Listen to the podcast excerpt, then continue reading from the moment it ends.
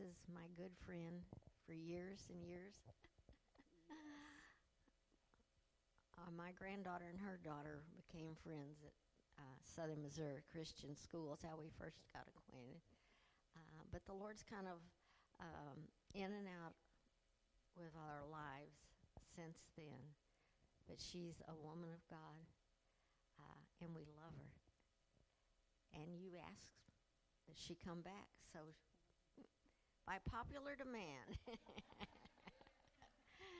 We introduce our friend Shirley Darnell. Thank you. Thank you. Sister Virginia is one of the best people that I know. If there's a godly woman, it's her. Heart full of love. Just this whole, and I was talking with Sister Lucia. This house, probably one of my favorite places to visit. Your people make everybody feel so welcome and so special, and that speaks highly of their leadership. That's just a big 5-star rating for the pastor and Sister Lucia there. I love being here. Thank you for letting me be a part of this. I'm kind of like Sister Susan. She said, well, you asked me back. I mean, you know what you're going to get when I'm here. So it's all on you today, ladies. This is on you today. So hallelujah. We can have some fun in the Lord, can't we? Okay, I got to tell you this little thing that just happened recently. I'm going to tell off on myself. My husband loves to tell this, and he couldn't wait to hurry up and run and tell it to different people. We were at a pastor's leadership meeting up in Cape, I don't know, last week or week before, and I think it was called, the American Renewal Project. It was kind of like a political thing. There was John Ashcroft and his son Jay, and they had some preachers there. So this guy gets up there. He's the. Of course, they got like the host, you know, and he gets up and talks a little bit, and they call this first preacher up.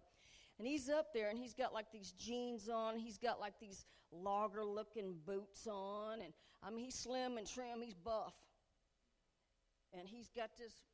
Now, if you got tattoos, that's cool for you. I'm not a tattoo fan, but this guy was like tatted. He had this big old tattoo up here on his arm, you know. And I'm thinking, well, okay, you know. Probably our age.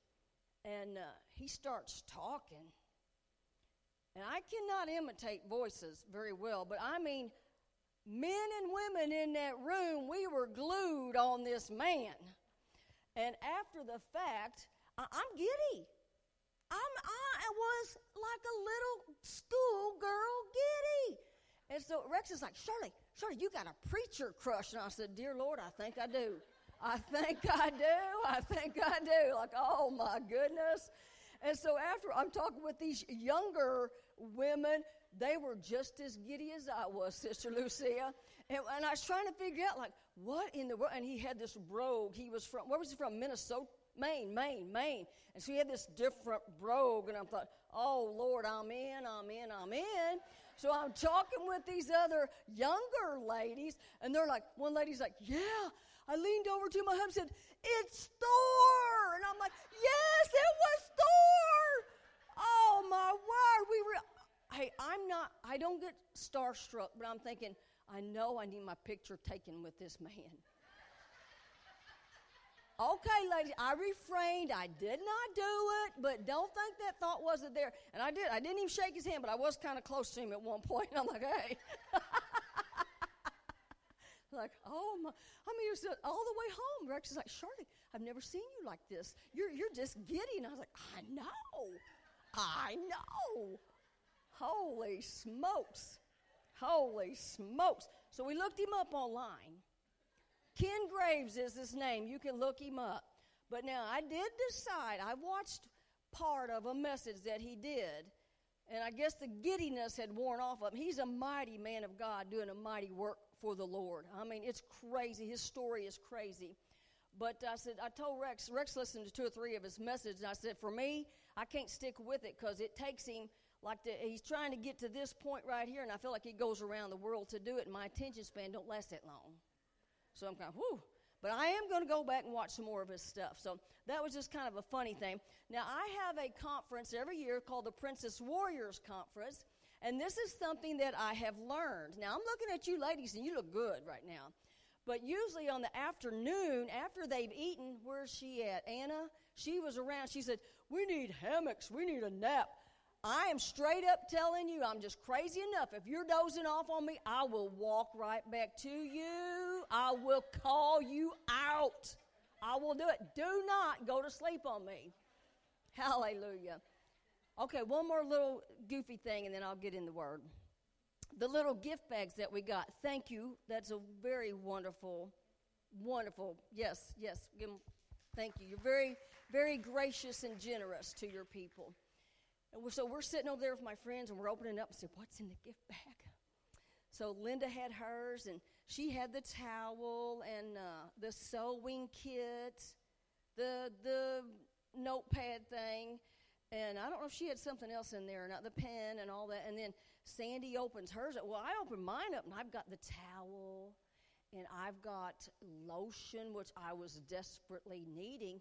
There was no sewing kit in there. I said, dear Lord, he knows me. I can't even sew a button on. I don't need a sewing kit. Honey, whatever you got in your gift bag is what you need. Don't feel bad. Sister Sandy, she got the lotion and the sewing kit. So, hey, favor ain't fair. Praise the Lord. Praise the Lord. This morning, though, I want to get serious with you for a moment here. And I love Sister Susan's message this morning. And I'm going to tell her this. Don't ever say you're just a pastor's wife. Because what we saw last year was the first time I listened to her. And this year, she's a mighty woman of God. She's a called, chosen, anointed woman of God. And so you're much more than just a pastor's wife. We were talking about, too, like the PhDs. We got Dr. Dawson. Fantastic. One thing I loved that she said last night was she said, I'm eternal. Baby, I'm eternal. I'm sticking with her on that. That was so good. She did a fantastic, fantastic job. She's going to be with us this afternoon and tonight. But I felt like really last night we had like an Apostle Paul in the house. Now, I'm going to tell you the difference. There's different. God's created all of us different. She's the Apostle Paul, very eloquent, very, very, she just knows how to lay it out there. Now, I'm going to tell you what you get with me. I'm Simon Peter. I might be rash with my mouth.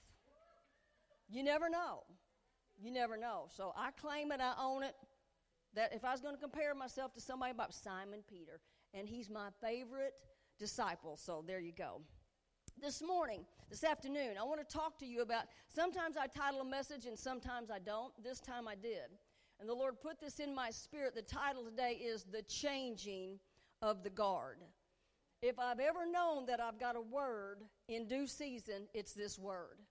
And, have you ever watched the changing of the guards, like with Great Britain and all that? And they've got, it's a huge pomp and circumstance event.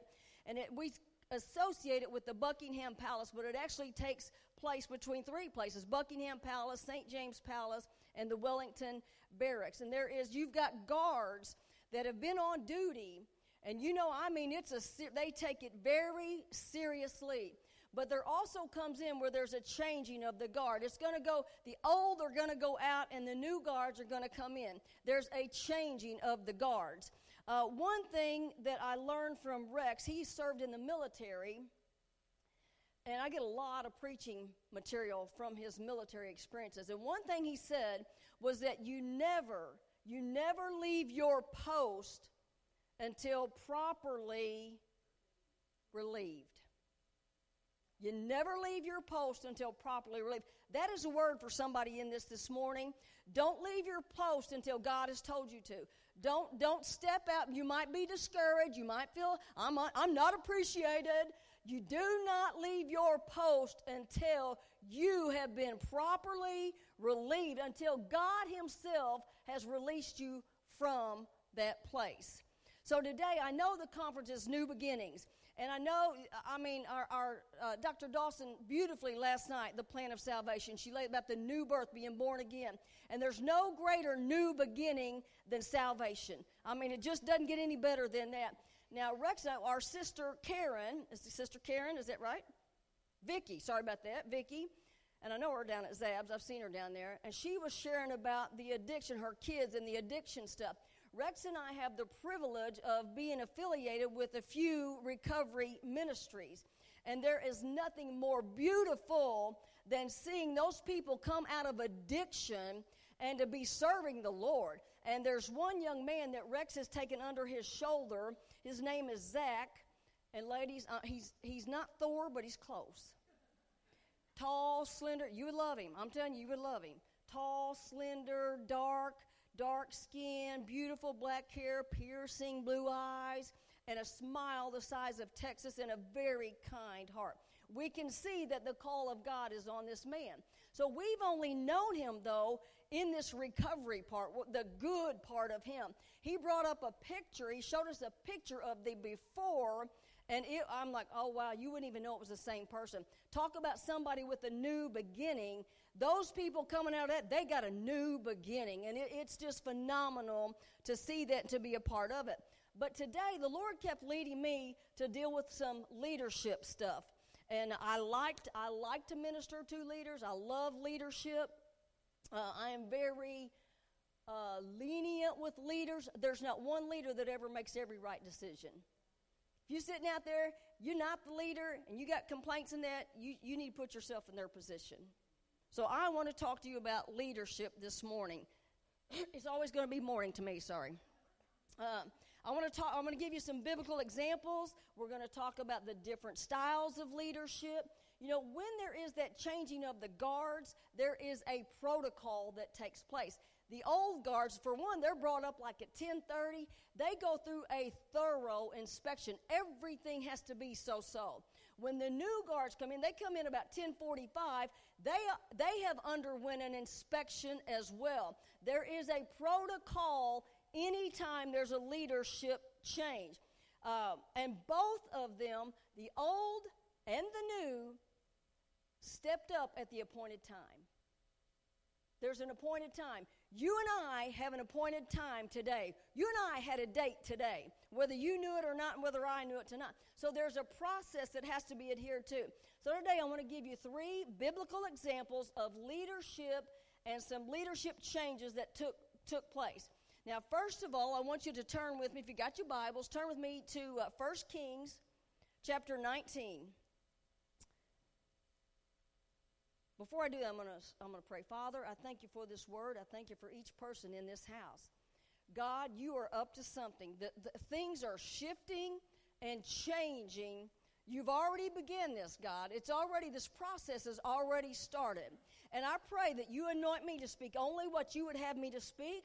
I pray for every person in this place, God, that they have ears to hear what your spirit is saying. And God, this word, one thing I know in my spirit is that this word today is a confirmation for at least one, and I've got a feeling there's several more. And God, let it be so. Do not let the enemy hinder in any way, but let everybody in this place receive what it is you are wanting to speak today. I give you the praise and the glory in Jesus' name. Amen. 1 Kings chapter 19. We're going to talk about Elijah and Elisha first. It says, so he departed from there. He found Elisha, the son of Shaphat, who was plowing with 12 yoke of oxen before him, and he was with the 12th. Then Elijah passed by him and threw his mantle on him. He left the oxen. He ran after Elijah, and he said, please let me kiss my father and my mother, and then I will follow you. And he said to him, go back again, for what have I done to you? So Elisha turned back from him. He took a yoke of oxen. He slaughtered them. He boiled their flesh using the oxen's equipment, and he gave it to the people, and they ate. Then the word says, then he arose, he followed Elijah, and he became his servant. Now, what we find in this few passages of Scripture there is, first of all, Elisha was going about his daily business. He was working. He wasn't sitting around waiting on somebody to come to him and approach him for anything. He was taking care of business that needed to be taken care of. And then we find that Elijah tracked him down, and Elijah had just given him a proposition or an invitation. And once that proposition was out there, that put the proverbial ball in Elisha's court, didn't it? Now, he could choose to follow Or he could say, nuh-uh, I'm staying in my safe place. I want my comfortable space. Or, the choice was, I can stay and do my normal routine. I can stay in my safe. I'm safe here. I know what this is. I know what to expect. I know how to deal with the devils that are right here in this place. Or he had the opportunity to step out in faith, follow a great man of God, and be on the adventure of a lifetime. We know what he chose. But he does ask Elijah, he said, but can I go tell my parents goodbye? And in a roundabout way, Elijah says, yes, you can, but don't forget what I have put before you. So Elisha, we know he chose to leave his occupation. Our occupation is usually our security, isn't it? He chose to leave his family. You talk about a hard thing to do, walking away from your family. God has not required me to do that just yet. Some of you, he very well may be requiring you to walk away from your family.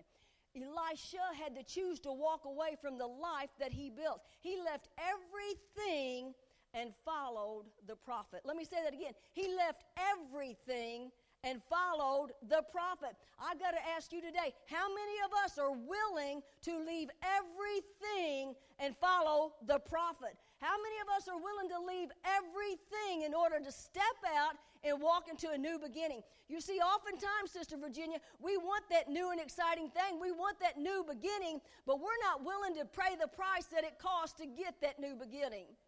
Too many times we're too scared. We got to stay in that safe place. I'm afraid to get out of there. And then we're upset because we don't have that exciting adventure that had awaited us. When God calls, we need to listen. We need to listen. And we need to step out. We need to learn to listen and step out, even if you're scared. Even if you are afraid, step out. God will take care of you. Now, from what I could find, a lot of Bible scholars say that Elijah and Elisha, they only had about 6 years together before the Lord took him up. So when we go into 2 Kings chapter 2, I'm going to paraphrase this. We find the account of where God is getting ready to call Elijah home. And I need to go back and study this a little bit because a lot of people know that God's getting ready to take him home, but I'm not sure how they know that just yet. So in this story, we know that God's going to take him up in a whirlwind. I don't know about you, but I think that's pretty cool. Like, hey, Lord, if it's my time, you taking me before the rapture, woo, whirl me on up there. I think that'd be pretty exciting right there. So in this chapter, though, we find a conversation transpiring between Elijah and Elisha. Elijah says, Elisha, you got to stay here, boy. God's called me. He's called me, sent me on an errand. He sent me to go to Bethel. And I love Elisha. And he said, no way, big boy. You are not getting out of my sight. Wherever you're going, I am going. Oh, Lord, let us have that mindset with God. No matter where you're going, Lord, we're going wherever you're going is where we're going. And so they go. They go. And they get there. They get to Bethel. And these prophets immediately come up to Elisha and they say, did you know your master, God's going to take your master away from you today? Elisha says, I know. He said, but I don't want to talk about it. You just better hush up about that right now. So we've got this same scenario like 3 times. Now the Lord has spoken to Elijah. Said, you've got to go to, where am I at? Forget. 1 Jericho, 1 Bethel. Jericho's the next one. He's sending me on a mission to Jericho. Same conversation. Elisha says, big boy, wherever you go, I'm going. You are not getting out of my sight. And same scenario. This group of prophets come up to him. Did you know God's going to take your master from you today? I know it, but I don't want to talk about it. I don't want to hear about it. Now, I can relate to this. My dad, who was an alcoholic for many, many years, came down with cancer, 3 or 4 different types of cancer. He was in the hospital. His cousin, who is a pastor at Puxico, he'd come to the hospital, and he's praying. He prayed my dad through. I saw him pray my dad through. Now, honestly, I didn't believe it. I thought, he's just saying that because he's sick. But I saw my dad witness to his drinking buddies, and his countenance was changed, and that man was radically saved. But one of the things that the preacher said was, yeah, God's going to do more in your death than he did. You're going to be like Samson. God's going to do more in your death than he did in your life. And boy, it hurt my heart, Sister Virginia, because I knew my dad was dying. My dad knew he was dying, but we never talked about it. I didn't want to hear that. So I'm like Elisha, yes, I know, but let's don't talk about that right now. We don't want to talk about it. So again, now he's got to go again. Elisha says, you got to stay here. The Lord has sent me on an errand to the Jordan. Again, the same thing. Big boy, no way. Wherever you go, I'm going. You are not getting out of my sight. So the two of them, the word says, the two of them went together. And they get there, and there was a group of about 50 men from the guild of prophets, and they had gathered together. But this time, they didn't come right up on Elisha. They stood back their distance. And then the next thing that happened, Elisha and Elijah are standing at the side of the Jordan. And this next thing is really cool. What happens, because Elijah takes his cloak off, he rolls it up, bam, he parts, he smacks that river, and it parts. They walk across on dry land. I don't know about you, but I think that would be way cool to experience that. I ain't heard about it lately, but I won't be surprised when we start hearing stories about these things happen. Hey, when Pastor Kevin's on one of his mission trips that he goes on, I won't be a bit surprised when the Lord says, take that off, Pastor, boom, and smack that water. We're going to see signs and wonders and miracles, my friends. Hallelujah. So once they get to the other side, though, Elijah says, okay, I'm going to go, but before I go, what do you want from me? What can I do for you? Ask anything. And I love Elisha's answer. He said, give me a double portion of your spirit. Let it be on me. Ladies, let me ask you today, are we living the type of life, are we close enough with Christ that people would look at us and say, hey, I want a double portion of what they've got? Ooh, that can kind of hit us right there, can't it? If we're not, we better get to that place. And he says, here's the protocol with this. He said, this is a hard thing that you've asked. Nevertheless, I love that word, nevertheless. It just brings hope to me. Nevertheless. Baby, it looks bad right now, but nevertheless. I love that, and I love those two words, but God. He can come through. He does come through each and every time. Nevertheless, if you see me when I am taken from you, it shall be so unto you. But if not, it will not happen. You see, there was a protocol. What did Elisha have to be doing? He needed to be watching. He needed to be alert and paying attention. Can I tell you, our sister talked about today, the church needs to wake up. Church, wake up. Be alert. Pay attention, because there are things that are going to transpire that if you're not seeing it, if you're not paying attention, you're going to miss it. And then you're going to be upset because, oh, Sister Lucia got all the blessings. Yeah, she was watching and ready and waiting. Woo, that's another word for somebody. So it goes on to say that they stood there talking in the chariot of fire and these horses of fire. They came right between them, parted them, and Elijah went up by a whirlwind into heaven. Again, isn't that the way to go? I mean, talk about classy and making a scene. I told my kids, people's talking about, no, when I die, I don't want the casket open. And I said, whew, Lord, I do. I want that thing open. I want everybody making a big deal about it. Come up there and do whatever. Let's have a big party. You know, you'd have no say over that once it's over with, but hey. The Bible says that Elisha saw it. He cried, my father, the chariot of Israel and the horsemen thereof. And he saw him no more. And he took hold of his clothes and he rent it, or he tore them, and then he leaned down, he picked up the mantle of Elijah that fell from him, he struck the waters with it, and he said, my God, where's the God of Elijah? And when he struck the waters, they parted, and Elisha went over. Ladies, what just happened was a change in leadership. There was a change in the guard. A change in the guard. Now here, fix me back up. The Lord told me to where I ain't trying to show off nothing. I don't try to show off, but the Lord told me to wear this. And I looked for it 2 days ago, and I couldn't find it. I got home last night. I looked for it again. I couldn't find it. This morning, I was like, he brought it back to my mind. I said, well, Holy Spirit, you have to show me where that thing's at. Same place I looked 10 times before. Boom, there it was. So I said, okay, I get it. I'm slow to catch on sometimes, but okay, I get it. and that's why I'm wearing it. I don't even really know just yet what he wants me to do with it, but I'll guarantee you he'll let me know when it's time, and you're going to know when it's time. So Elisha, he had been the protege. He had been the mentee, but now he just took on a new role. He was the leader. He was the new leader. He had a new beginning. As our sister said, something has to end in order. Yes, something dies or ends before there's a new beginning. He had to leave everything familiar, and I want you to get this part because we don't do very well with this part right here. He had to become a servant of Elijah. See, that word servant kind of rubs us wrong sometimes because we don't really want to be servants, do we? We want to be the leader. We want to be the leader. We don't want to be servants. So he left everything familiar and he became a servant. Now the next example that I want us to look at is David and King Saul. David, I love Elijah and Elisha. And David is one of those people that you can't help but love David. I mean, good night. The guy broke every stinking rule there is to break. He's a scoundrel. He is a scoundrel. But the man knew how to repent. He loved God. He loved people. And therefore, we love him and embrace him, don't we? I mean, he's pretty cool.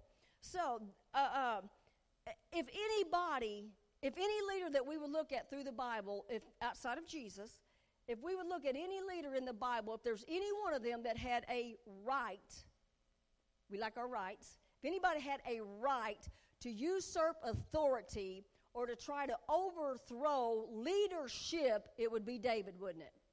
I mean, good night. It would be. We know that he and King Saul had a very tumultuous relationship. Now, I want to share with you an article from this Crosswalk devotional, and they break David and Saul's story down kind of like in modern-day terms, and I really liked it. So now we're on this part of it, we're King Saul. You're in a powerful position within your company. A young upstart who you've been mentoring starts to get more attention than you. Everybody silent scream. What do you do? Do you take pride in his success? Do you delight to see that the one who is coming after you, they might even do greater things than the people that you've been leading? They might do greater things for those people than you have done? Do you celebrate his leadership? And do you work to make him succeed even more? Or do you terrorize him, laboring to keep him in his place? Sometimes we got people who want to keep people in their place, don't they? Or, and do you fight to keep your own power? Now, we're looking at David's side of it. You're the young upstart. You're ecstatic that such a powerful leader decided to associate with you. You have been serving him faithfully for a while now. You've quietly worked behind the scenes. You've expended your energies to lift up the position of your leader. You've done everything to make your leader look good, which is how it should be. Another little nugget, make your leader look good. And suddenly, though, your leader hates you. All of the favor that he had placed upon you, things like having you marry his daughter, now it all seems messed up. It's all backwards. Now you feel betrayed, rejected, lonely, and confused. The future that once looked so bright, you had such hopes in it, now it's just like it's just filled with this blackness and darkness. But yet there are some people that are clamoring to make you the leader instead of your former boss. What do you do? Do you run away? Do you stay and fight? What do you do? The article goes on to say that we've just described to you some of the dynamics between the relationship of David and Saul. King Saul was the king. David was going to be the future king. Saul started off well, but he ended horribly, didn't he? He allowed jealousy. He allowed his insecurities to totally destroy him. He became jealous of David when David was getting more praise or more accolades than he was. And I don't care who we are in here, that could be a trigger point for just about all of us. If we're being real, I do a Facebook Live thing called Real Talk with Shirley. If we're being real today, that could kind of strike all of us, couldn't it? Ooh. David is clueless until Jonathan, Saul's son, gives him this warning. How many of you know that God will always protect and provide for his people? Even when the enemy's trying to work against us, God will give us insight. He'll give us discernment and wisdom. He will protect us. And Jonathan let David know what was going on. You know, Saul became so obsessed with destroying David. I mean, he went so far as to kill him. He wanted to try to kill him. That's pretty bad. If we're ate up that bad, that's bad. We're way out of line with what God's word says and what God wants. Prefer one another, love one another. But David found himself on the run more than once to escape the wrath of Saul. But David had the opportunity, listen to me, David had the opportunity to turn the tables. David had the opportunity, instead of being the hunted, he could have been the hunter. And listen what David said in 1 Samuel. It's chapter 24, I don't even know what verse it is. This is NIV. David said to his men, "The Lord forbid that I should do such a thing to my master, the Lord's anointed, or lift my hand against him, for he is the anointed of the Lord." In spite of his bad attitude, in spite of the things he was doing, God still required David to behave wisely. Wise as the serpent, harmless as the dove. He didn't take matters into his own hand. He chose to handle things the right and respectful way, which only further to set him up for the succession. I heard our Dr. Dawson say she tried to recruit Brother Zach. I see why she did. I mean, Lord have mercy, you can't blame her for that. But I heard him say, "I'm already in a line for succession." And David was in line for succession. But I wonder if he had handled things the wrong way, if God would have promoted him like that or not. He may not. If he had taken on the same spirit of Saul, he probably would have never been the king. So the third and final example that I want to share with you is that of Moses and Joshua. The Lord kind of got me going on this, and I really didn't even use this verse today, but the Lord put a scripture, I think it's Joshua 3 and 5. And Joshua told the people, "Consecrate yourselves today, for tomorrow the Lord will do wonders among you." And that is the word, consecrate ourselves today, because God's getting ready to do some wonders, lady. We got to do our part. God will always do his part. But it brought me to this example of Joshua and Moses. In Deuteronomy 34, we find that Moses and the Lord are having a conversation. Moses has went up to Mount Nebo. The Lord shows him all the land, and it breaks it all down to that. We're not doing that today. He said, "This is a land that I swore to give to Abraham, Isaac, and Jacob, saying, I will give it to your descendants. I have caused you to see it with your eyes, but you shall not enter in." Now, I know that God's ways are perfect, but this scripture always hurts my heart a little bit. Who she talked about, Sister Susan did, like those grumbling people, all those people he put up with, and they were a pain. And yet, he did not. He dealt with all that, but he did not get to go in. So the Bible says Moses died there in the land of Moab according to the word of the Lord, and he buried him in the valley, and nobody knows where his grave is today. So this is what we've got going on. Moses has died. The people are grieving his death, and more than likely they feel at a loss because he had been their leader for a long time. How many of you know when somebody's been a staple in your life and they are gone, you feel the loss of that? And sometimes you're even like, "I don't even know how I'm going to go on. I don't know how I'm going to make it." But God always has a plan. Brother Rex and I have been standing on that since February. He fell, hurt himself. He said in between screams, the Lord spoke to him and said, "I have a plan." And so, I mean, we've always known God has a plan, but when he speaks that to you like that, that's like a word, like that's your rhema word. I have a plan. So God has a plan. If we look in the book of Joshua chapter 1, God has commissioned Joshua to be the new leader in command. He is to take over and lead the people into the promised land. He has served faithfully with Moses for 40 years. You build a bond. You build a connection when you work with somebody that long, don't you? He was loyal. But God had commissioned him. God had set him up to be the new leader. How many of you know that if you're the new leader, it's really, really good if the people are on board with you? So Joshua 1 and 16 says the people get behind Joshua, this new leadership. And they answered Joshua and they said, I love this, "All that you command us, we will do. And wherever you send us, we will go." Just as we heeded Moses, so we're going to listen to you as well. We're going to heed you. Only let the Lord God be with you as he was with Moses.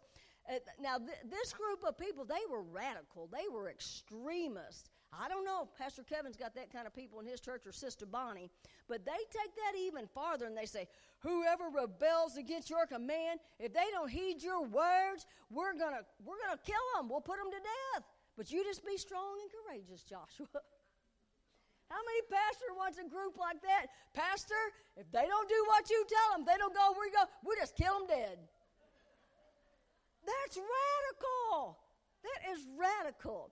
So, hey, Joshua's got to be feeling pretty good right now. God's commissioned him. The people are behind him.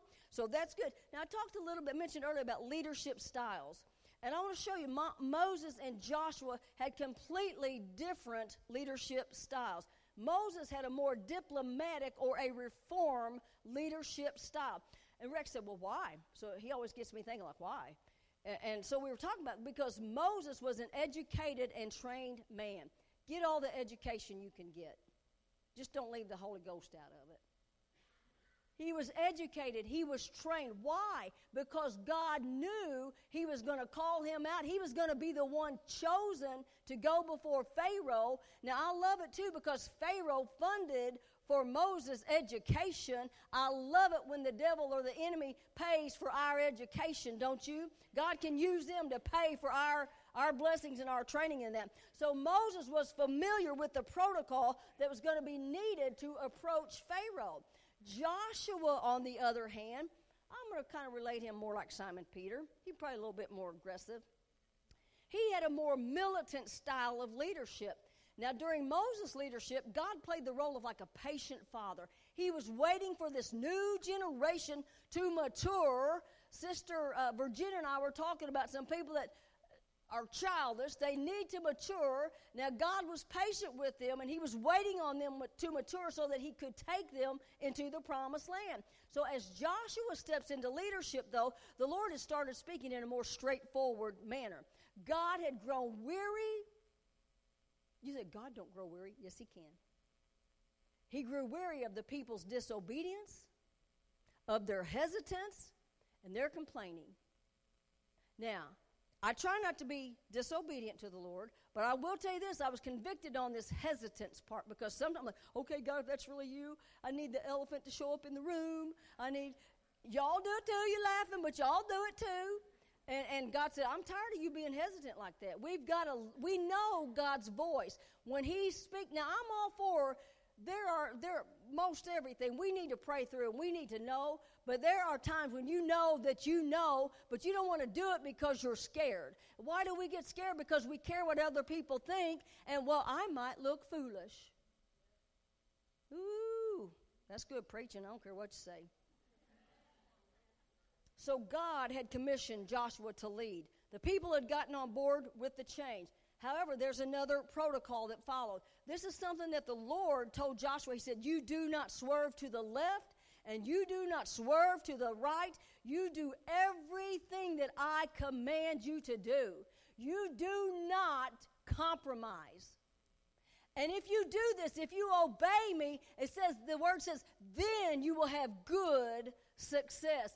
Anybody in this house want good success, then we need to listen to God. We don't need to be going to the left. We don't need to be going to the right. And we need to do everything that God has commanded us to do. We don't need to be compromising with the world or anybody else. Stay your ground. When I was talking about Thor earlier, just in his little bit of preaching there, he was a man that stood his ground in some hard situations. And God has honored him and rewarded him for that. So there's a protocol. We've got to obey and do what God says do. Now, we know that Saul's downfall was he took matters in his own hand. He thought his ideas was a whole lot better than what God had to offer. And sometimes we can get in that same mindset. God had given Joshua specific instruction. Joshua had been called and appointed by the Lord, and the time frame in which he was to lead. The that militant, that military-style leadership was necessary. Can I tell you today that God is raising up leaders that we might not think, well, I can't see them being it, but their leadership gifting is exactly what God has placed for a time such as this. It was necessary. It was vital for them to have success. Now, we know that we never change the message, but God will change the style. God will change, and God will raise up leaders that oftentimes, if we're in our self-righteous, judgmental attitude, we'll think, well, how could God use them? We're seeing a whole lot of people all tatted up, come out of the addiction. I can tell you this, they can quote the Bible better than I can. They can quote it, and they can tell you where the chapter and verse is found. God is raising up an army that doesn't look like what you and I think it should look like. But this is what I want you to get. Joshua, David, or Elisha, they never, ever attempted to overthrow their leaders. They behaved wisely. They did things the right way. They waited until their appointed time. They never, N-E-V-E-R, never tried to usurp authority. Ah, that's a good word, too. Because, see, sometimes we're sitting back there. I heard a lady say this one time. If you're sitting back there and you think you can do this better than I can, you're probably called to do this. But can I tell you, sometimes people are sitting back there. They're pretty sure they can do it better. I can do a better job than they just did. But if they'll wait and do it at the right time, God will honor them. He'll open the door and place them where they need to be. They waited until it was the appropriate time. You know what, even when Moses was old, Moses died at 120.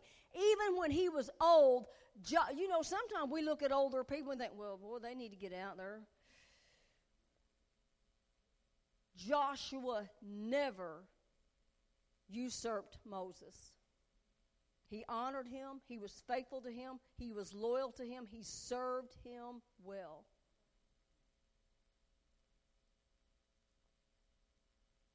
Second thing, that one thing was they never attempted to overthrow their leaders. The second thing was none of these men were self-appointed. We've got a lot of people self-appointed. They were called and chosen. They were handpicked by God. Do not self-appoint yourself to anything. If you do, if you make the appointment yourself, you're going to have to maintain that baby. And I'm going to tell you something, it'll be hard. And it won't be profitable. But if you let God appoint you, if you let God open up the doors, you let God position you and place you where he wants you to be, you will thrive. And you'll be like Joshua. You will have good success. Hallelujah. So if you're sitting out under leadership and you're thinking, I can do better than that. Man, I don't like this. I don't like that. Hold your peace. You hold your peace. Don't be stirring up stuff in your congregation. Don't go among the other people, try to stir stuff up against your leaders, because I'm going to tell you something, God will not honor that, and you will be held accountable for that mess. Don't undermine your leadership in any form or fashion. You keep a servant's heart. You follow your leader as long as they're biblical. And you follow hard after God, and you see what God, you talk about a new beginning. You do those things, and you're going to walk in a new beginning that's greater than anything you could have had for yourself. I am finding the things that I thought I wanted or needed or ought to go like this, they didn't go that way. And there's times I've been disappointed, and I've been mad, and who one of our sisters, oh, I even had to apologize to God. And I thought, I've been ticked off at God before. But every time he has set me up far better than anything I could set myself up for. And when I have humbled myself under his hand, then he exalts us in due time. Praise the Lord. Self-appointment won't be successful. You know what? Your current leadership may have a different style than you do. You don't knock it. God's gifted them with that leadership style. When it's time for your style, God will set you up in it. Hallelujah. Third thing, follow the protocol. You know what the protocol is? It's so deep. This is, oh my gosh, it's so deep. What's the protocol? First of all, learn to be a servant. Ooh, isn't that deep? See, we really want something that really puffs us up and makes us feel good. learn to be a servant. Elisha, it said he followed him and he became his servant. We know his story. Elisha did twice the miracles that Elijah did. If he had been arrogant and puffed up and think he was all that, he was never going to do those things. Hallelujah. Walk in and be willing to serve your leader. Be a faithful and loyal servant. Be willing to serve your leader. Can I tell you today that sometimes, ooh, this is glamorous right here. I wish I had a big tiara on or something. Sometimes, baby, you got to scrub the toilets. Sometimes you got to take out the trash. Sometimes you got to do those minute things that there's no glamour and glory in that before you ever get behind a pulpit. Sometimes you got to serve somebody else before God's ever going to let somebody come up under you. I just scrubbed toilets this week. Hallelujah. The article from the Crossrock Devotional hit the nail on the head as far as describing the relationship between David and Saul. The mentor had done his job well. He had trained him up well that this upstart was coming up, and he was able to take over. He was able, he could have very easily outshined the mentor. The mentee could have outshined the mentor. Here's what happens. The insecurities began to shine through. They have a tendency to kick in, don't they? Every one of us have insecurities of some sort. Every one of us. Brother Rex asked me, because we know we got Dr. Dawson here. I loved her. He said, "Are you intimidated?" I'm like, "Lord, no. I'm going to be her biggest cheerleader." Sister, "Are you going to be intimidated with those other speakers?" "Lord, no. I'm going to be your biggest cheerleader, baby. Any woman in ministry, I'm going to support you. I'm going to be behind you. I don't have to be intimidated." One thing that Sister Lucia always says, every time I've been here, she said this, "Be yourself. Be yourself."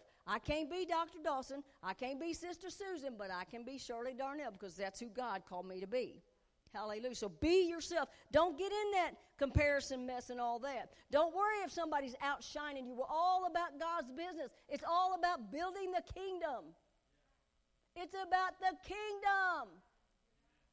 If we got to have our ego stroked every day, we're in trouble, because there's days nobody's going to be stroking it. You know, are we going to cheer our successors on, or are we going to try to sabotage them? The young upstart, he's thrown into a tizzy, because what in the world's happened here? This guy loved me. He was my mentor. I respect him. But now all of a sudden, he hates me. What am I going to do? That's what it is. That's what it is sometimes. That's how it turns out. As I begin to close, everyone in this place is a leader of some sort. Rex and I have been talking about this. He just taught on leadership not that long ago. And one of the things he says is leadership is influence, and influence is leadership.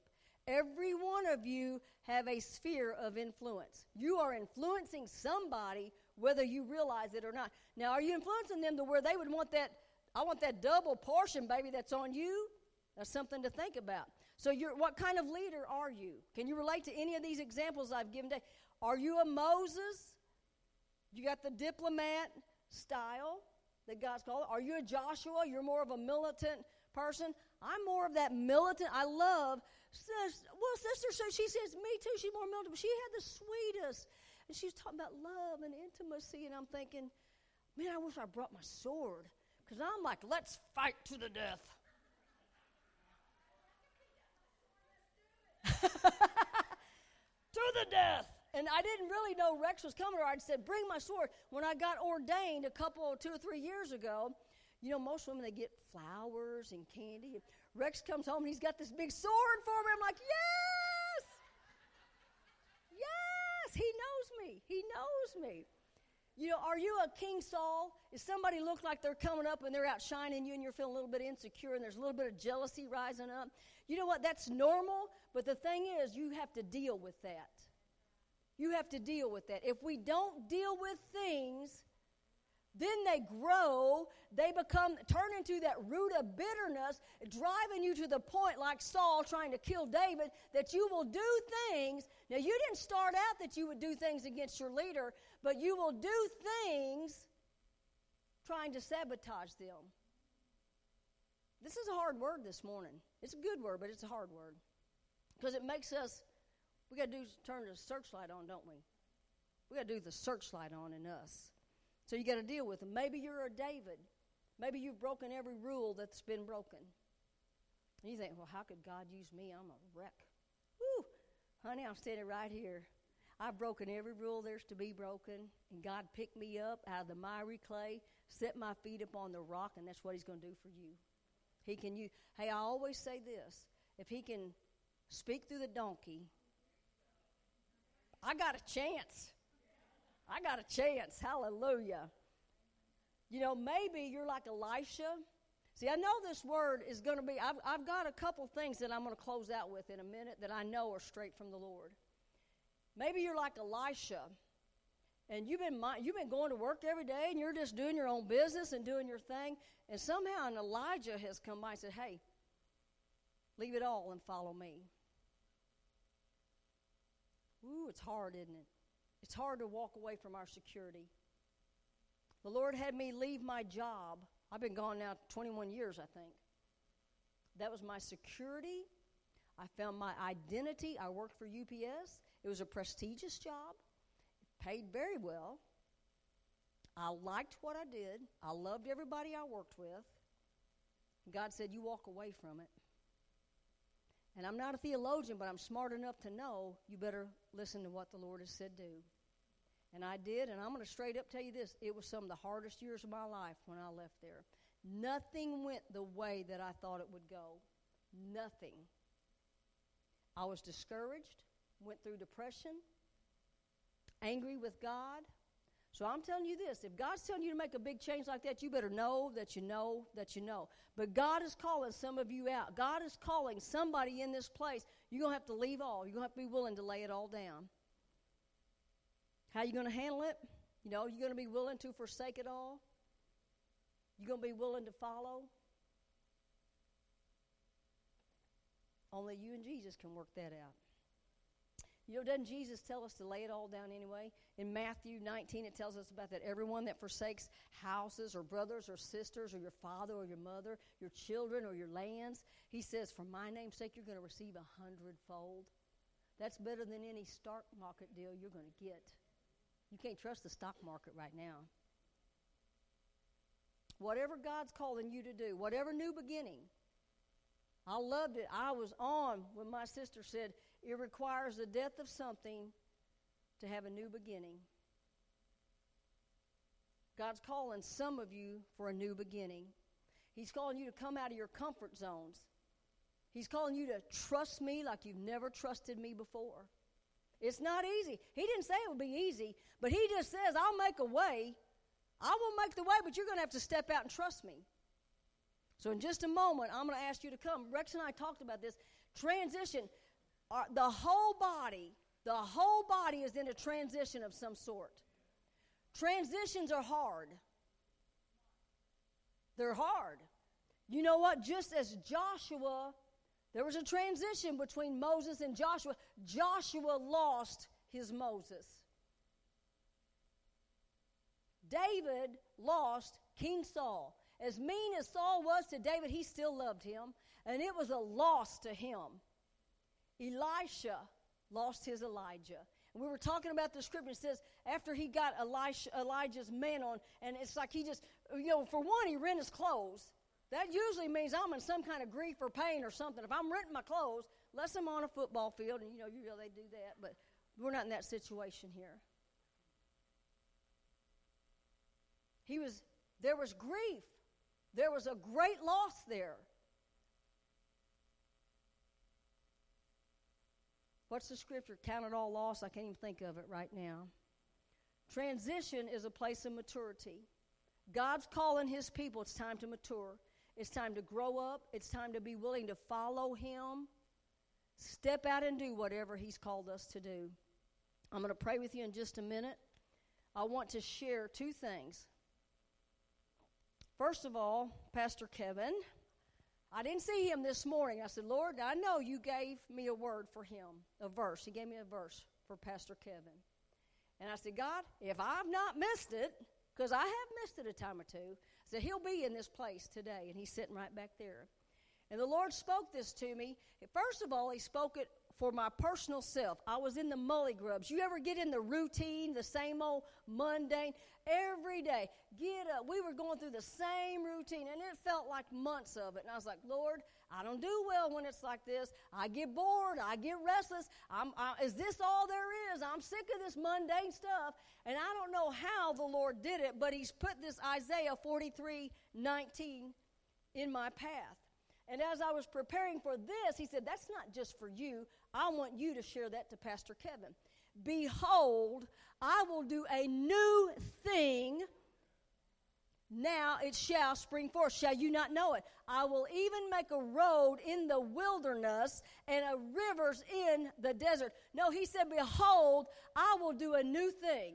Now, I know this. I don't know what goes on in this house, but I know what goes on in some houses, and every house has this one thing in common. The enemy wants to come in and divide and conquer and destroy. I know that even in church where the presence of God is, where you've got some of the best praise and worship going around, you've got good preaching and teaching, but I know that it can be a wilderness at times. I know that it can dry up and feel like it's a desert place. And where is the presence of the Almighty God? Well, I bring good news today because the rivers of living water are fixing to flow and bust this place wide open. Somebody stand up and give the Lord some praise in this house. Hallelujah. Stand up and give the Lord some praise. That's a good word from the Lord. Now, I don't operate in the prophetic very well. This is a prophetic house, and I don't operate in the prophetic very well. But I know that God said, behold, I am doing a new thing. This church ought to be coming unglued right now. And I know this, it's not just for this church. It's for every believer that is hungry and thirsty for God. If you're following hard after righteousness, you better get ready, baby, because God said, I am doing a new thing. You want a new beginning? You held on to God and wait and see what you get. Woo! Glory, glory, glory, glory. Glory, God, we thank you for that word today. We thank you that there's hope in the Scripture. It's in the Scripture. If I came up here and I just said, oh, Pastor Kevin, God's going to do it. No. God said you give him that verse. That's the word of God. It's alive. It is truth. It is powerful, and it will come to pass. Hallelujah. Hallelujah. You can be seated. The next thing I want to share with you, if there's prophets that you follow, we'll share their stuff on social media. I like Kent Christmas, and sometimes I share his stuff. I don't know very many prophets, but there's a couple. But sometimes when it's our own people, that's just so-and-so. We were at, Brother Rex and I are serving at Life Chapel in Puxico. He's the worship pastor. I am the associate pastor. We need prayers in our church. God's doing something, but it's a battle, just like every church. But Brother Rex, he was ministering Wednesday night.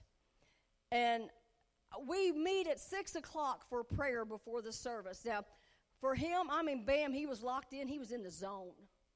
You can tell when somebody's in the zone. The God was just all over him. Me, it was like I might as well bang my head on that wall. And I battled it about 15 minutes. Finally, I thought, I'm going to go. I wanted to change our sign. We got a sign up there. It had the same old saying on it. I was like, I'm sick of that. I got a word I want to put up there. So I just went and took care of business. Came back, and it was time for service to start. And I seen, like the presence of God just all over him. I love our sister used that scripture out of Acts. I console myself with this. It said, I perceived that Peter and John were ignorant and unlearned men. But we knew they'd been with God. So I knew that Rex had been with God. And he opens up, and he's got a prophetic word. He said, the Lord has never used me like this before. And I asked him, could I share that today? Because, again, just like the scripture wasn't just for me, it's for all of us, specifically the pastor, but it's for all of us. And I feel like this word that Rex had is for the body. And this is what the Lord spoke to him Wednesday night. He said, "This is the beginning of a turning, says the Lord. Behold, I do a new thing. Old things are passed away, and I make all things new. My spirit will move in waves around the earth. There will be many voices, but listen for my voice. The waves will not overtake you, but you will be lifted up by them. My word will be strong in you, and many, M-A-N-Y, many will come to repentance, and they will be covered. Draw close to me, and don't be distracted." There's going to be a turning. I think it's already started. There's been a shift in the atmosphere. You know, there's some things you can't really pinpoint it, but in your spirit, you got to be in the spiritual realm. This isn't a physical realm thing. There's already been a shift, so there's a turning. And I thought it was so cool because the Lord had already given me this scripture to share, and then he's got, "Behold, I do a new thing. Old things are passed away, and I make all things new." That's a good prophetic word, isn't it? Praise the Lord.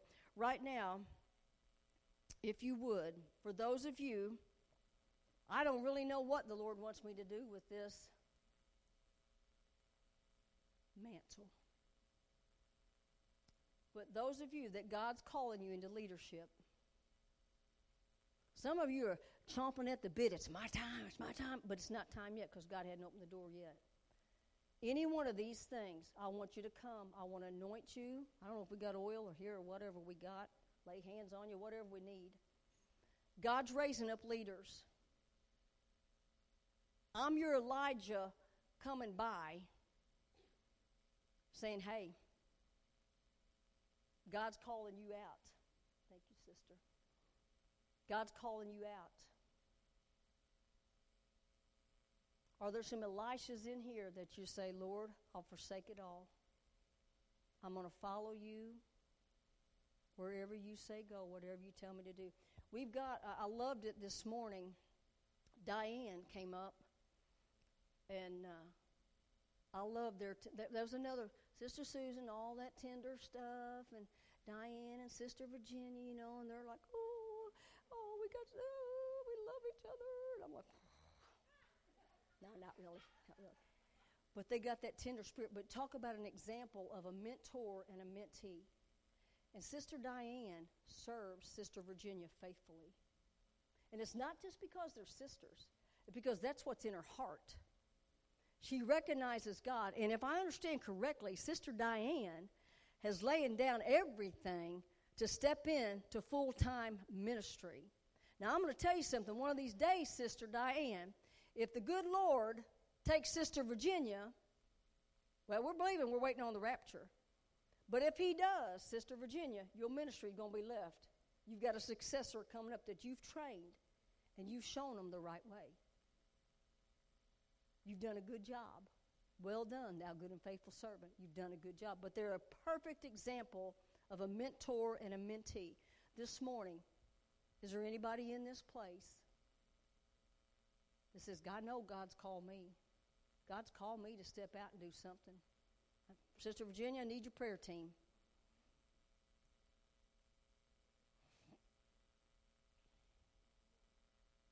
I know there's more. I'm going to let you pray, start praying with them. I know there's more in here. Who's up here that God's calling you into something? He's calling you to a new beginning. Can I tell you, we talked about this. Rex and I talked, transitions, new beginnings, it's uncharted territory. We don't know what it looks like. We don't know how it's going to work out. The old ways, we're familiar with that. We know what to do. We know how to handle that. But the new things, oh, don't you, when you get a new car, if you don't read that manual, you don't know how to work that new car, do you? And that's kind of what we're like right now. God's raising up warriors. He's calling us to step into new things and to step out and trust him, forsake it all. Rex and I are kind of in this place. He's been off work. I think he's not going to go back to work. But do you know what? It's kind of scary. Well, how are we going to make it? Sister Susan, how are we going to make it? How are we going to buy groceries? Well, I'll tell you how we're going to buy groceries, because God, if he's fed, Elijah with a raven, Honey, he can rain food down in my house. He did their loaves and fishes. There'll be more than enough, I can tell you that. And God is calling us to step out, trust him like never before. We are living in the last days. If we're not serious about God right now, we're never going to be. And it calls for a more militant. Some of these young people that I see, talking with my own son, he's out in Phoenix, and there's some of the stuff that he says, and I'm like, whoa, he's hardcore. But you know what the Lord said? He's raised up for a time like this. His leadership style looks different than mine. And God's going to use him for a time like this because we got people coming up. They don't know how to act right in church, Sister Bonnie. They don't know the rules. One of the most refreshing things at the recovery, if you ever get a chance, attend a recovery meeting.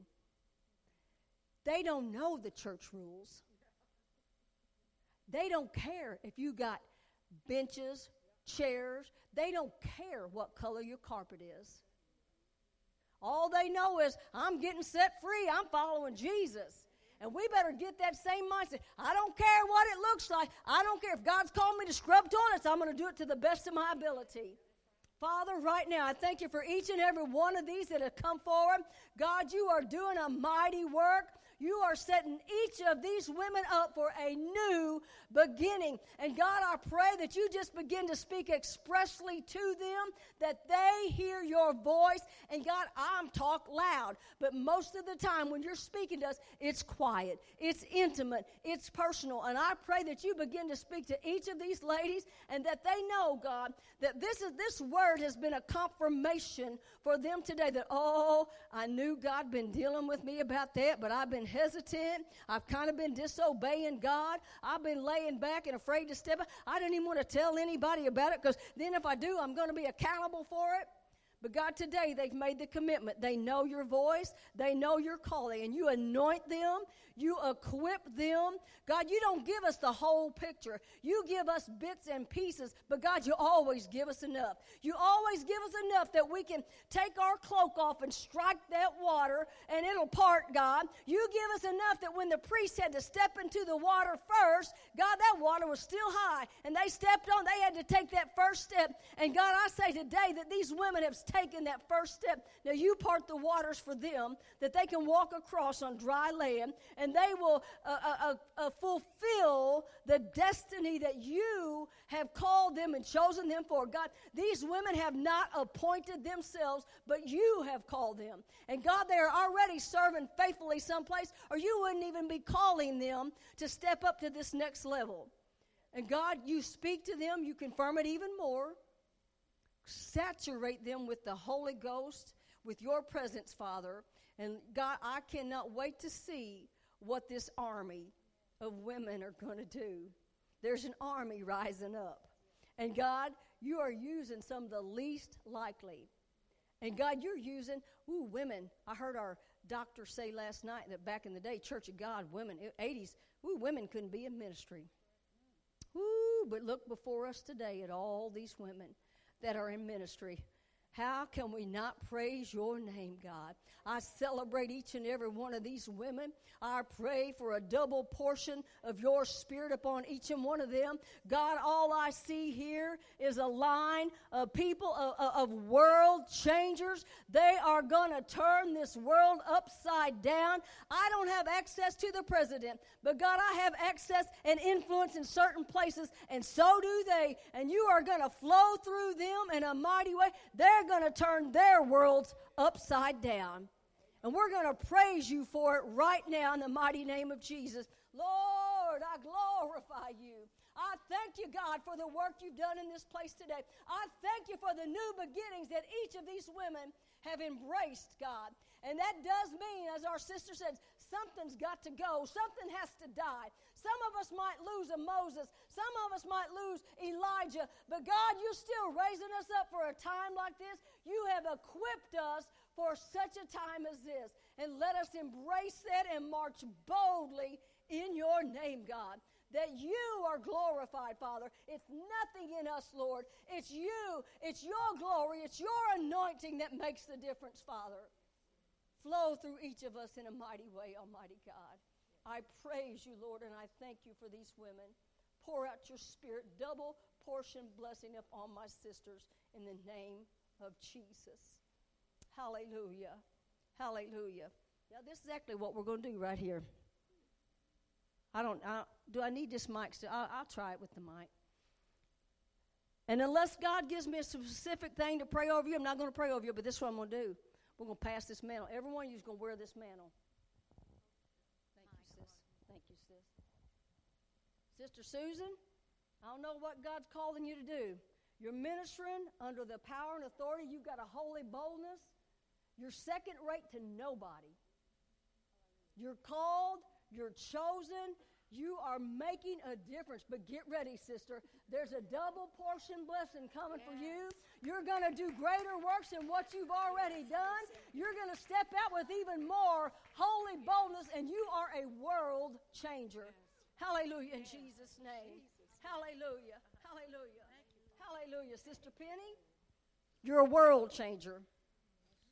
You've been kind of back on the back burner. God's kind of had you in training. You're like Moses on the backside of the desert.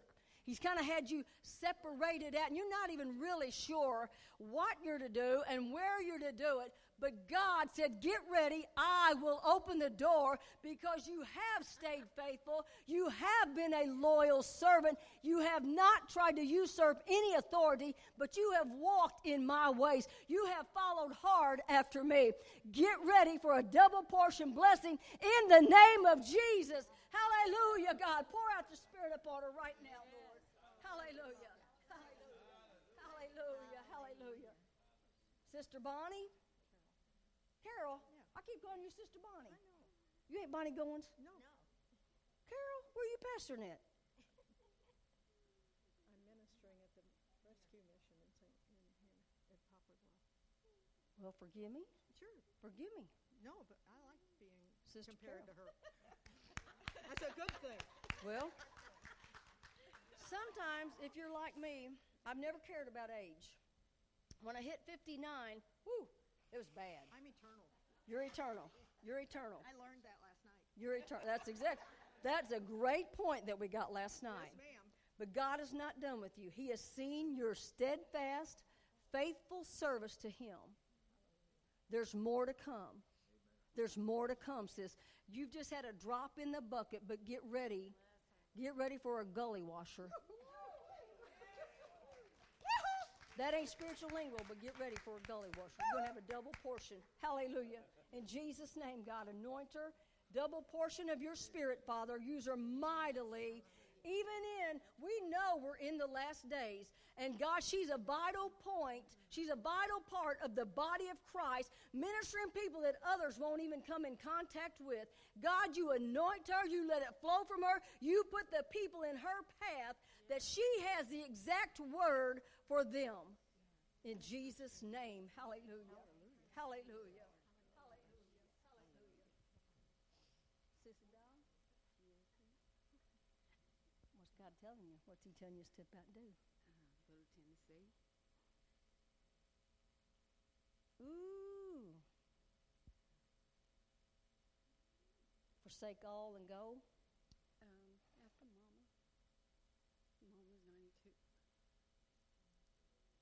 Okay. And you've built your life here. Yeah, I've never been anywhere but St. Louis. All right. Father, your daughter's heard your voice. She knows what you put in her spirit. And God, there is nothing greater than us following your voice. There's no greater ministry that we do than ministering to our own families. Now, God, sometimes you call us to walk away from our family, but in this case, you're calling our sister here. She's to go and minister and take care of her mother. God, that's an honorable calling. And you give her the strength, you give her the peace about it, God, because it's hard to leave everything where we've been. We all know, it sounds great when it's somebody else doing it, and it sounds, woo, it's exciting, but it's not that exciting when it's us having to make that decision. But God, you give my sister a double blessing, you give her that double portion, you give her the strength that she can step out and obey what you said, you open up the door, you close the doors here. Sometimes God has had to close doors for me because I didn't have the strength to do it.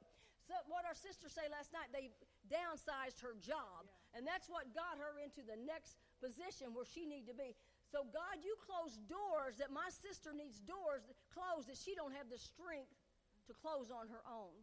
And you open up the next door. God, right now, in the name of Jesus, let it be so. Strengthen her, comfort her, and anoint her for this next leg of her journey. Hallelujah. Thank you, Lord. Hallelujah. Hallelujah. Hallelujah. Hallelujah. God, I thank you for Sister Sandy. God, you've done a work. There's been a lot of hurts in her life. There's been a lot of what felt like rejection, abandonment, a lot of pain. But God, you're binding her up. You're healing her. You've got the healing balm of Gilead. You've already applied it to her heart. And Father, now she is matured enough in you that you are setting her up for the next phase of her journey. God, I think I've got an inkling of what it is, and you won't let me tell her because you want to tell her yourself. And, Father, I just pray that you confirm it to her right now in the name of Jesus that beyond a shadow of a doubt, she knows what that first step is to take. She may not have the whole picture, but she knows that, oh, I know God said that I am to go here. I am to start out right here, and she's going to be obedient unto your voice on that, God. And once we take that step, you'll part the waters, God. Let the waters be parted for my sister that she knows, oh, my goodness, God has done this himself.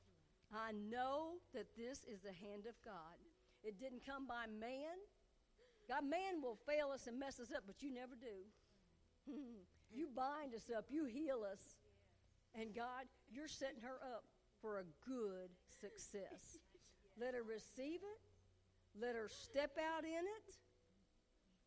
And let there be, yes, fresh oil, as my sister said, fresh oil in this vessel. In the mighty name of Jesus. Hallelujah. Hallelujah. Hallelujah. Hallelujah. Sister Vicki. Got it right that time? Yes, ma'am. Hallelujah. You've been through hell and back. Oh, yes, many times. And I didn't left my kids. God said he's going to bring them all back, though. That's so, right. That's right. I just what's God calling you to do? What leadership change? What is the new beginning that God is calling you for? Well, I have to set up this rehabilitation for people from drugs, and I haven't started the Vicky's Village of Hope thing, but we come to a standstill because of the work program. And I don't know why I'm at the standstill, but I've not had a job in almost a year. He's still taking care of me. Okay. So it's time for something else to happen now. I know I can feel it. It's coming, okay. And it's coming quick. Okay. But I don't know what it is yet. Okay. I don't know what's going to move that obstacle. Mm-hmm. Gracious Heavenly Father, our sister has stepped forward in faith. She's taken a step of faith, knowing that you're dealing with her, that there's a change. God, you said there's a turning. You said you're going to do a new thing, and we just don't know exactly what that is or what it looks like. But our sister still stepped out by faith, trusting in you. And, Father, first of all, we're calling her children in. God, I can relate to her story. I've got family that I was pretty sure they were on their deathbed, but you still kept them. God, we're going to praise you, first of all, for keeping her children. And, God, you let her see those children humble themselves before you. You see them. You let her see them raised up in you. And, in turn, God, they will be leaders, and they will draw in people that she never had the chance to draw in. And, God, you've heard her say this about her Vicky's Village, a house, a transition house, a place for these, a ministry for these addictions. God, it's desperately needed. Yes. We can't build enough places for all the addictions that are going on, God. You make a way. God, you've sustained her thus far. And, God, you begin to open up the doors. And I don't know if she needs a job. I don't know what she needs, but, God, you do. And you make the way, just like the loaves and the fishes. God, you make the way for this house to be completed. You let her begin to see your mighty hand of work. God, the most frustrating thing is to be on a holding pattern. I hate to wait. And God, but she's waited patiently. She's waited faithfully. She's still sought after you. And God, you begin to open up the doors. You begin to honor her. You pour out that blessing upon her, God, that open up the windows of heaven and see if I'll pour out a blessing, one that she can barely contain. Let it be so in the name of Jesus. Hallelujah. God, we rejoice in you. We thank you for what you're doing. That was my scripture, too. He said he's going to open up the windows of heaven. Hallelujah. Hi, sister. My name is Suzette, and I actually was at this church for years, and then I moved back to Cleveland, Tennessee, for my kids. Okay. The Lord has opened doors for me to go and minister and praise and worship, and he asked me to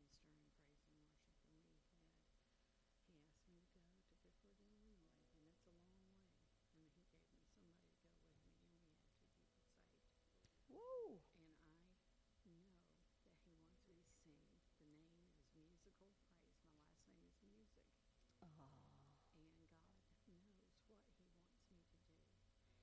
people that are involved, and I don't know who they are, but God knows who they are. And I have had people call me just out of the blue and say, like this lady did for the Cowboy Church, she said, I can't get you off my mind, you're the one. And I prayed about it, and I felt like I wanted to go, and I went. But I had fallen in 2017 and hurt my hip, and I have to have complete healing. I have to have that to do what he wants me to do. Yes, yes. My muscles are weak. My muscles are going to be strong again. Yes. This hip is going to be completely healed again. Yes. And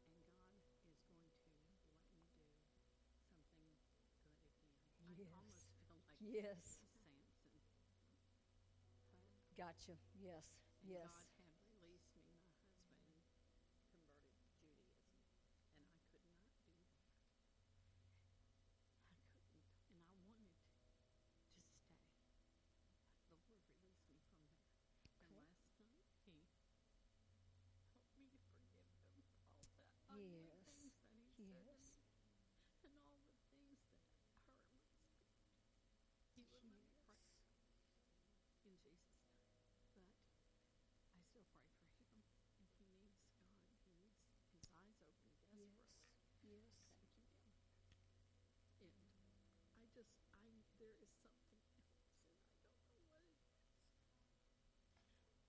new work to do that you don't know what it is. I don't know. I think it's involved with music. Okay. Do you mind? My husband is here, and God uses him many times to lay hands on the sick and they recover. I'm good for it. She needs a healing in her hip. God's called her to ministry. She's in a music ministry. And he's kind of calling her out to travel around to different places. We both know, man, you're down. Would you care to pray over her that God would heal this hip? She needs the strength in order to do what God has called her. She's willing to step out. She's willing to follow. But she needs the physical strength in order to do that. Okay. Gracious Heavenly Father, Lord, we come Lord to you, Jesus.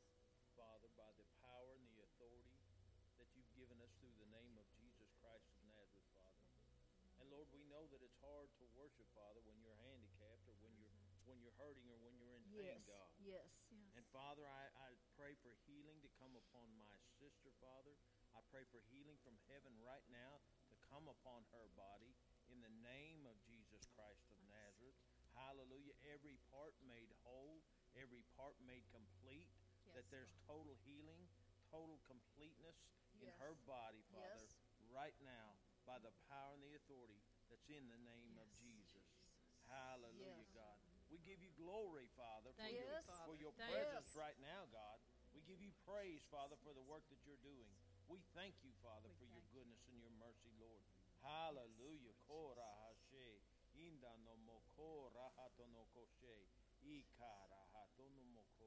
Oh, Lord, I glorify you. Father, thank you for your healing touch right now upon my sister, God. Yes. Thank you for the healing that's in her body right now, God. Hallelujah. In Jesus' name. Hallelujah. Bless the Lord. Thank you, Lord Jesus. Thank you, Lord. Glory to your name, Father. The devil hates worshipers.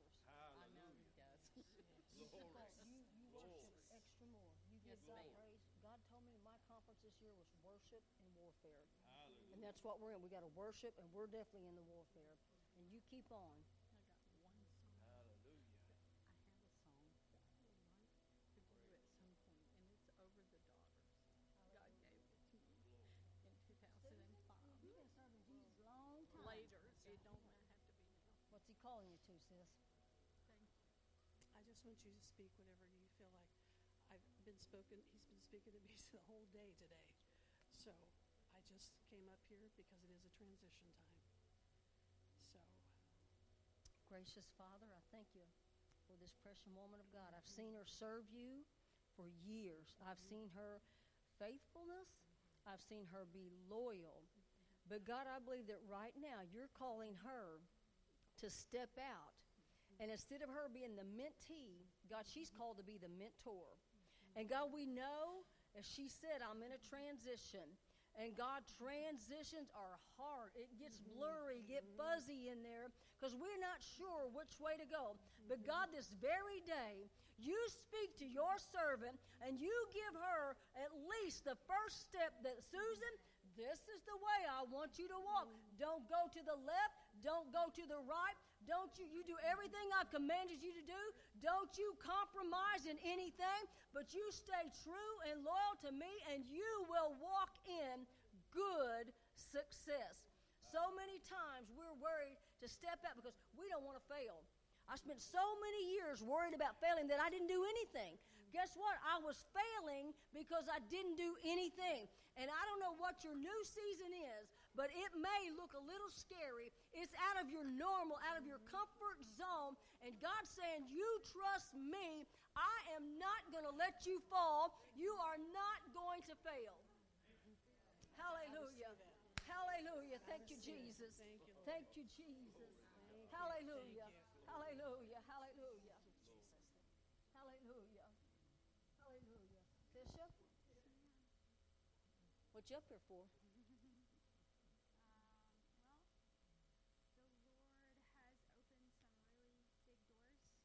really big doors in this season, and I jumped out, and I'm walking with him. And it may cost me everything.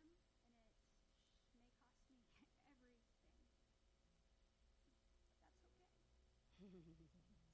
It cost him everything for us, didn't it? If I was going to pass a mantle to somebody, if I could be Moses, this would be my Joshua.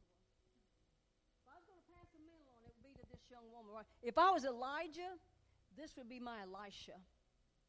She's a world changer. Now, I've watched her life for years. And I've watched her be afraid to step out. All the different we got valid reasons, don't we? We got so many excuses, not even funny. But I've also watched God do a mighty change in her. I've watched him place an anointing. She's always been anointed. She's already walking in that double portion anointing. She is seeing God bring to pass the desires of her heart. That, my friends, is what God will do when we are faithful to him. When we go through the right protocol, we walk in the right way, we behave wisely. I know some of her hurts. I know that she could have been like David, and she could have wanted to take down some leaders that was in her life, but she never chose to do that. She behaved like a mighty woman of God, and now she has entered into her season of the blessings and the power and the anointing of the Almighty God. She is stepping through the doors, and this is just a drop of what's going to take place, sister. You are a world changer. I can see you traveling the world and ministering, and you're not going to be scared. You're not going to be intimidated. You're not going to feel like, oh, who am I to be? How could God use me? But instead, you will walk in the authority and the boldness of the Holy Ghost, and you are going to turn this world upside down for Jesus. Hallelujah, Lord. Double portion on my sister today, God. Hallelujah. Hallelujah. And God has used this word today, Tisha. It's a confirmation to you. And you're not the only one. There's others here, but God has given you a confirmation. Am I willing to forsake all? What in the world do we have in this life that is worth us holding on to and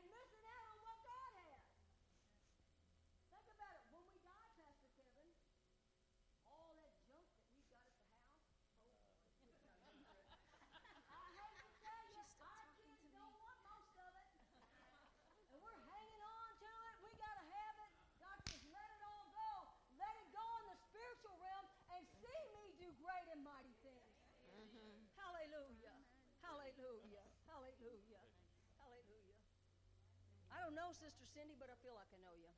I know. You just got a beautiful, sweet face. Well, sweet spirit. So do you. Thank you. Same one. What are you here for? God's been working some changes. Imagine that. He told me I was going to start writing. We've got the first one almost ready to print. Got a prophetic word a couple of weeks ago. Just kind of wait and see what God's doing. And I don't know what he's got planned, but whatever it is, I'm in. Yes, amen. Father, I thank you for Sister Cindy. I thank you for our spirits bear witness with one another. Yes. God, I can tell she's an anointed, godly woman. I can tell that she's been a faithful servant. And now, God, you're calling her to new things, to new beginnings. God, with the writing, and that's probably only the tip of the iceberg of what else you're going to do with her. God, just let it be confirmed in her spirit. Don't let fear or doubt. The enemy loves to make us doubt what God has spoken, and we know that God has spoken, but the enemy has a way of just coming in there with just a little bit. Well, did God really say that? Was that just me? Was I just in my flesh? But God is going to let you know beyond a shadow of a doubt exactly what he wants you to do and when he wants you to do it. Father, right now, in the name of Jesus, a double portion on my sister. God, that she will know that she knows that she knows. There's no more dilly-dallying. There's no more confusion while she's in that waiting season, God. But she will wait patiently upon you. God, she'll be just like the prophets and the leaders we talked about today. They didn't appoint themselves, but they waited until you had appointed them. And God, you let it be so of my sister in the name of Jesus. Hallelujah. Thank you, Jesus. Hallelujah. Hallelujah. Hallelujah. Hallelujah. Hallelujah. We have a couple of things going on. Our business is in transition right now, and it's our main ministry. It's actually a business, but it is our main ministry to our clients. And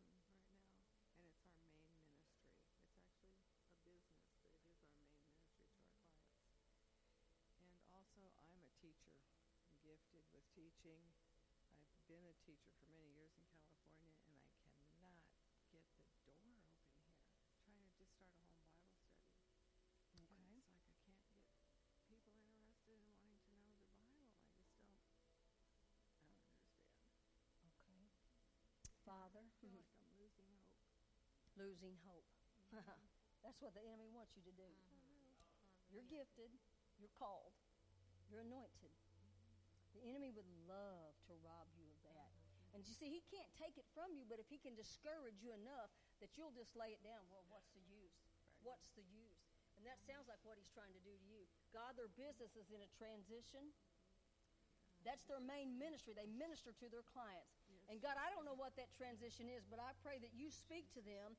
You give them clear, specific instructions of how to do it, where they're to do it at, and what that looks like, God.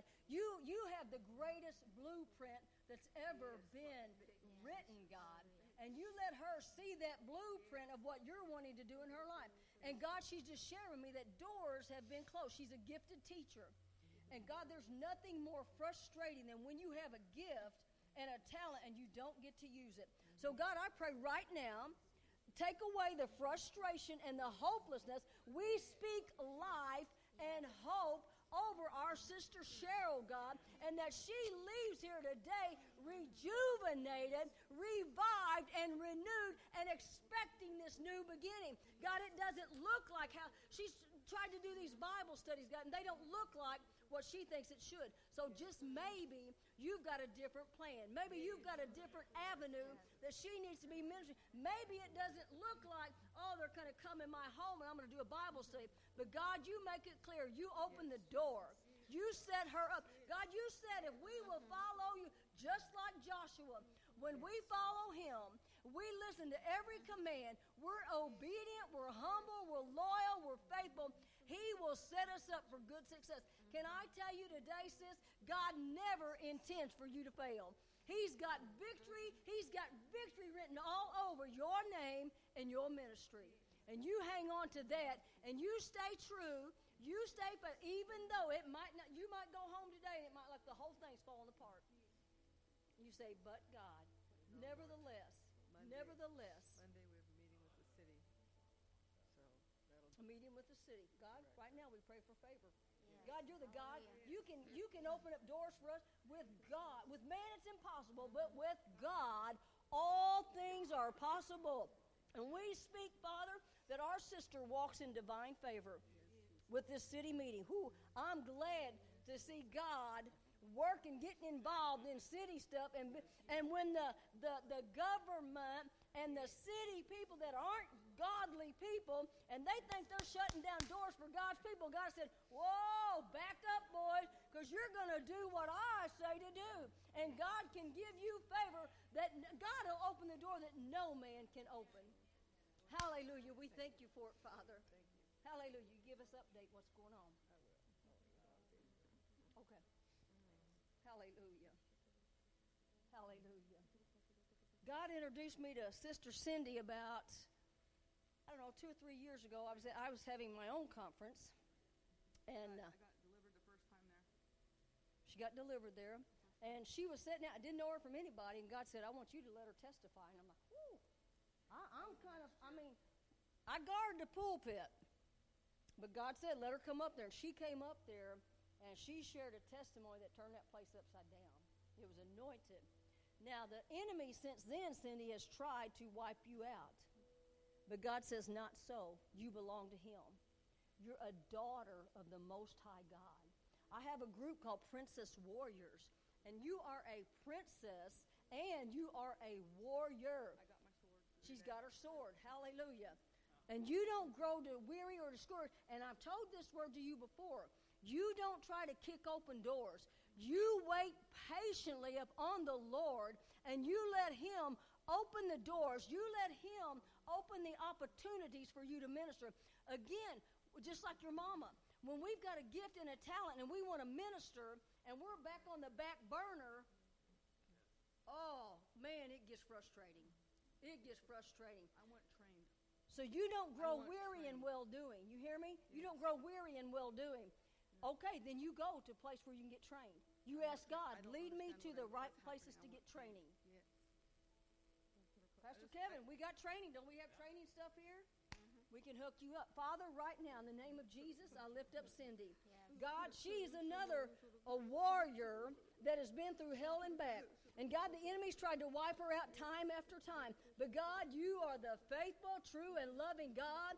You have kept her. She is graven in the palm of your hand. There is no weapon formed against her that will prosper. But God, you have called her, chosen her. You are setting her up for success.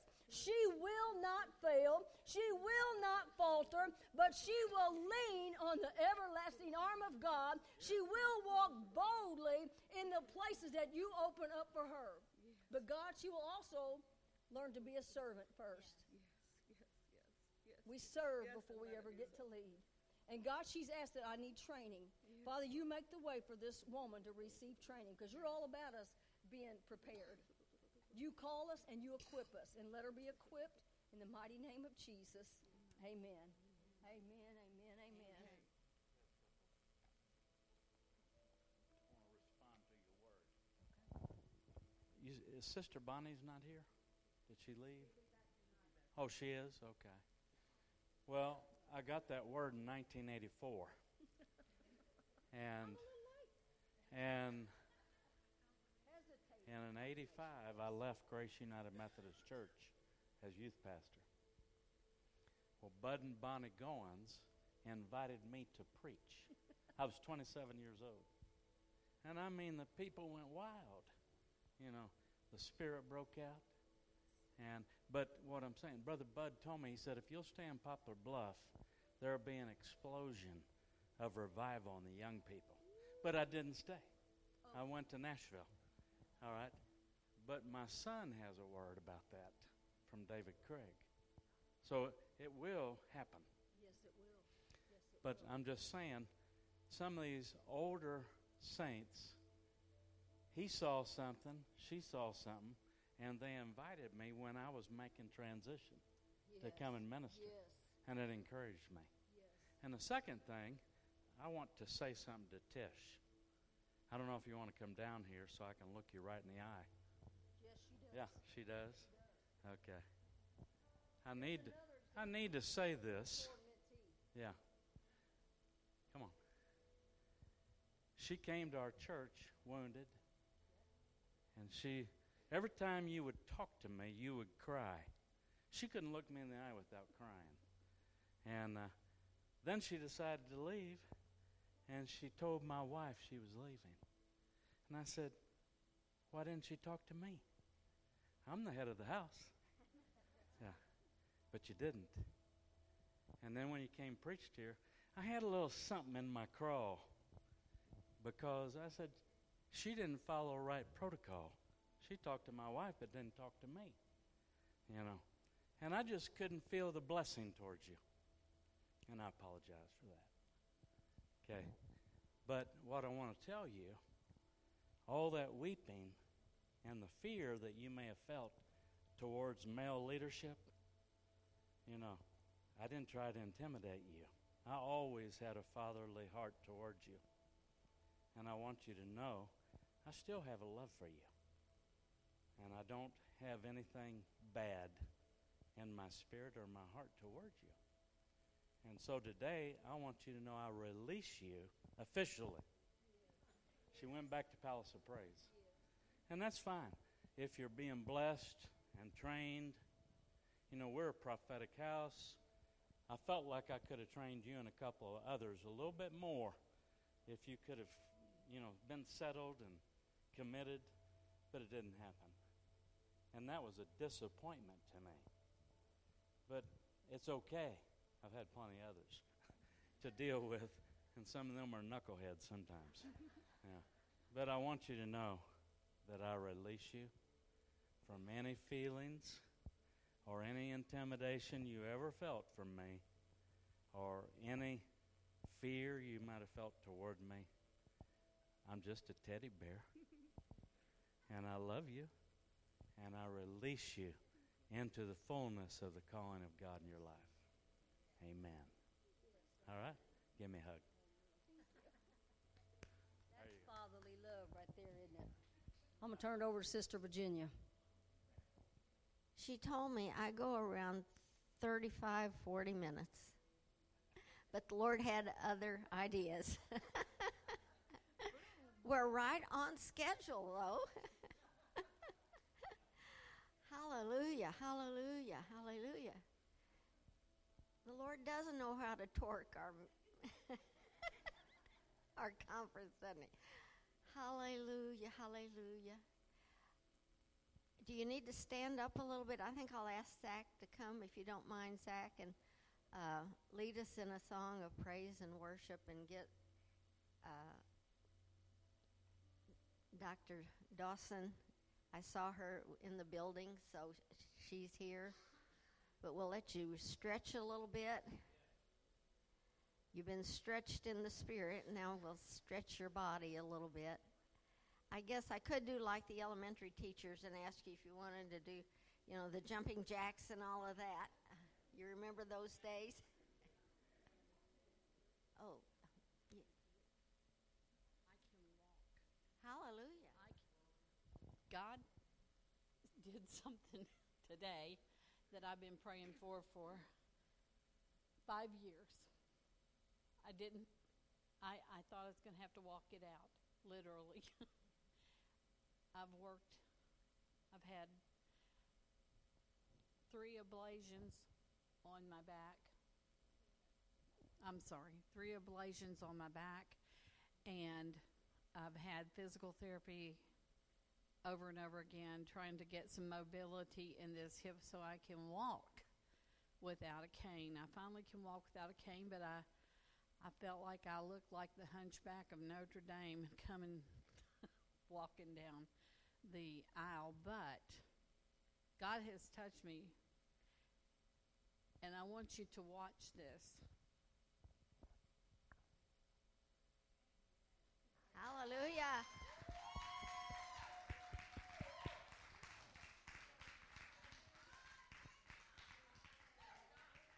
That's God. That's God. Hallelujah. Hallelujah. Did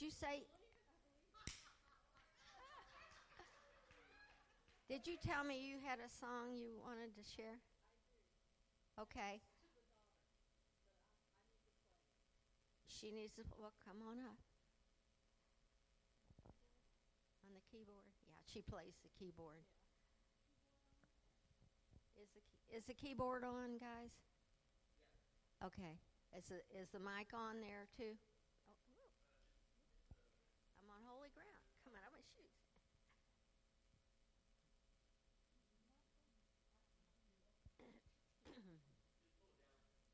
Yeah, just, uh-huh.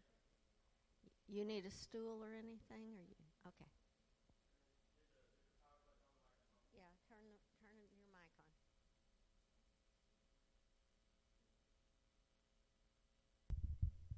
There it is. There it is.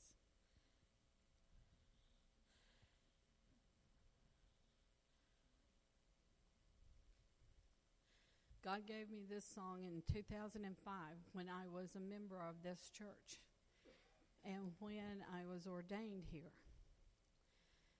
And he made it to where I could teach respiratory therapy, something I always wanted to do. But while I was waiting, I was very impatient.